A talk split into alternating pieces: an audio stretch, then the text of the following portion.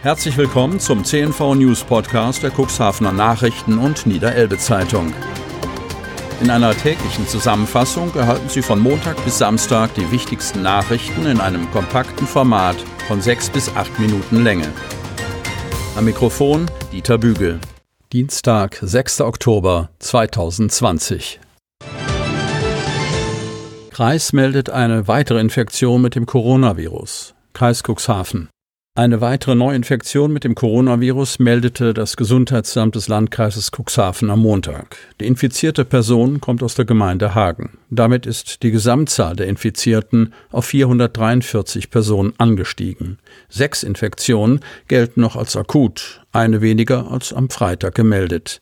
Eine Person befindet sich noch in stationärer Behandlung. Die Infektionsquote, also der Wert für die Neuinfektion pro 100.000 Einwohner über den Zeitraum von sieben Tagen, beträgt im Landkreis Cuxhaven derzeit 2,52. In den vergangenen sieben Tagen gab es fünf Neuinfektionen. Einjähriges Kind ist Pilz und landet im Krankenhaus Cuxhaven. Ein Kleinkind ist vor gut zwei Wochen mit dem Rettungswagen vom Spielplatz in Cuxhaven Süderwisch ins Krankenhaus gebracht worden, weil es einen giftigen Pilz gegessen hatte.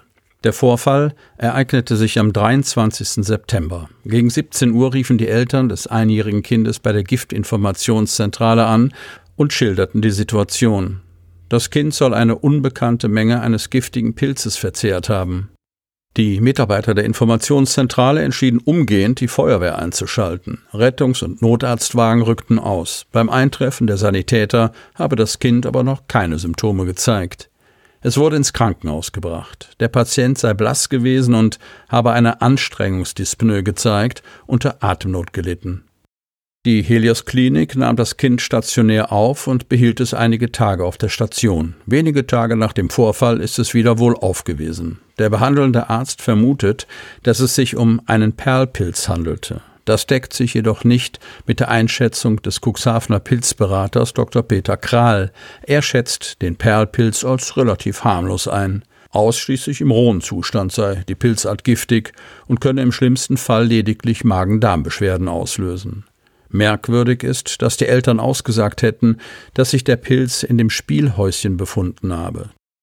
Die Mutter des Kindes soll angekündigt haben, die Polizei in den Fall einzuschalten, wie ein Sprecher der Polizeiinspektion Cuxhaven bestätigt. Die Beamten hätten jedoch keine weiteren Erkenntnisse gewonnen, geschweige denn Hinweise auf strafbare Handlungen finden können.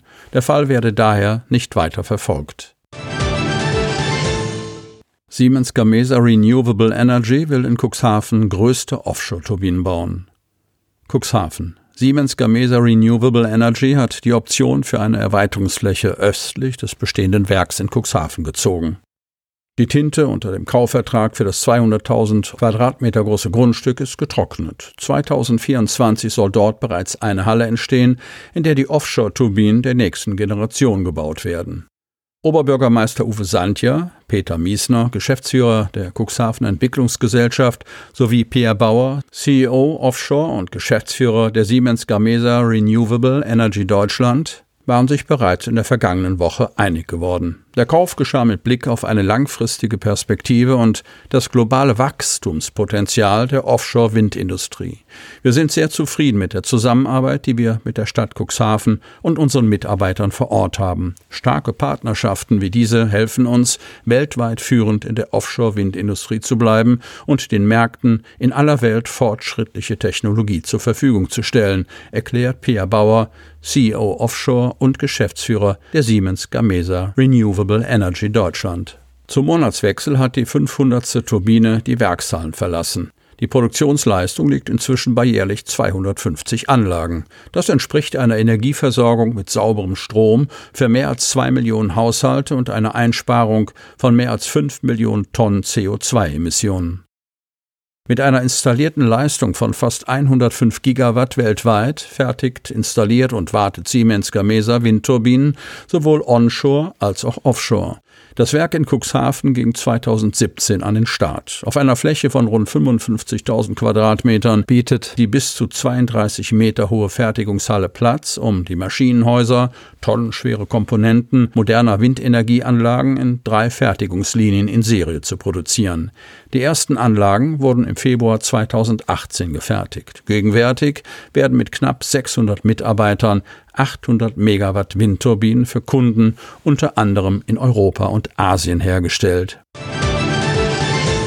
Erste Baumaßnahmen bei Sanierung des Sportzentrums in Groden frühestens im kommenden Jahr. Cuxhaven. Die Entstehung des Sportzentrums Groden schreitet langsam voran, wenn auch erstmal nur auf dem Papier. Der Beginn der Bauleitplanung ist gemacht. Im ersten Quartal des kommenden Jahres soll diese der Öffentlichkeit vorgestellt werden. In der zweiten Hälfte 2021 könnten die ersten Baumaßnahmen beginnen, um das Projekt bis Ende 2023 abzuschließen. Für insgesamt 2,2 Millionen Euro wird die Grodener Sportanlage saniert. Zehn Prozent der Kosten trägt die Stadt Cuxhaven. Der Rest wird aus Fördermitteln des Bundes finanziert. Neben dem Bau eines Kunstrasenplatzes werde unter anderem auch die Sporthalle saniert und um neue Umkleideräume erweitert. Neue Feuerwehrhäuser für Hadeln. Bülkau. Die Feuerwehren in der Samtgemeinde Landhadeln sollen fit gemacht werden für die Zukunft. Los geht es in der Gemeinde Bülkau, wo ein neues Feuerwehrhaus gebaut wird. Nach einer ersten Kostenschätzung soll der Neubau etwa 1,4 Millionen Euro kosten. Der im Februar 2019 erstmals vorgestellte Feuerwehrbedarfsplan der Samtgemeinde Landhadeln hatte Defizite bei den Fahrzeugen und Gebäuden aufgedeckt. So sah der Brandschutzsachverständige Manfred Fennen bei einem Großteil der Feuerwehrgerätehäuser erhebliche Mängel. Sie würden nicht den modernen Anforderungen entsprechen. In einer Prioritätenliste wurden die dringlichsten Maßnahmen und Neubauten zusammengefasst. Ganz oben steht die Freiwillige Feuerwehr Bülkau mit dem Standort Dorf, gefolgt von Wingst Westerham, Wanner, Kadenberge und Ilienwort. Um Kosten zu sparen, werden die neuen Feuerwehrhäuser in gleicher serieller Modulbauweise gebaut, hat Samtgemeindebürgermeister Harald Zarte angekündigt. Sie hörten den Podcast der CNV Medien, Redaktionsleitung Ulrich Rode und Christoph Käfer. Produktion Rocket Audio Production.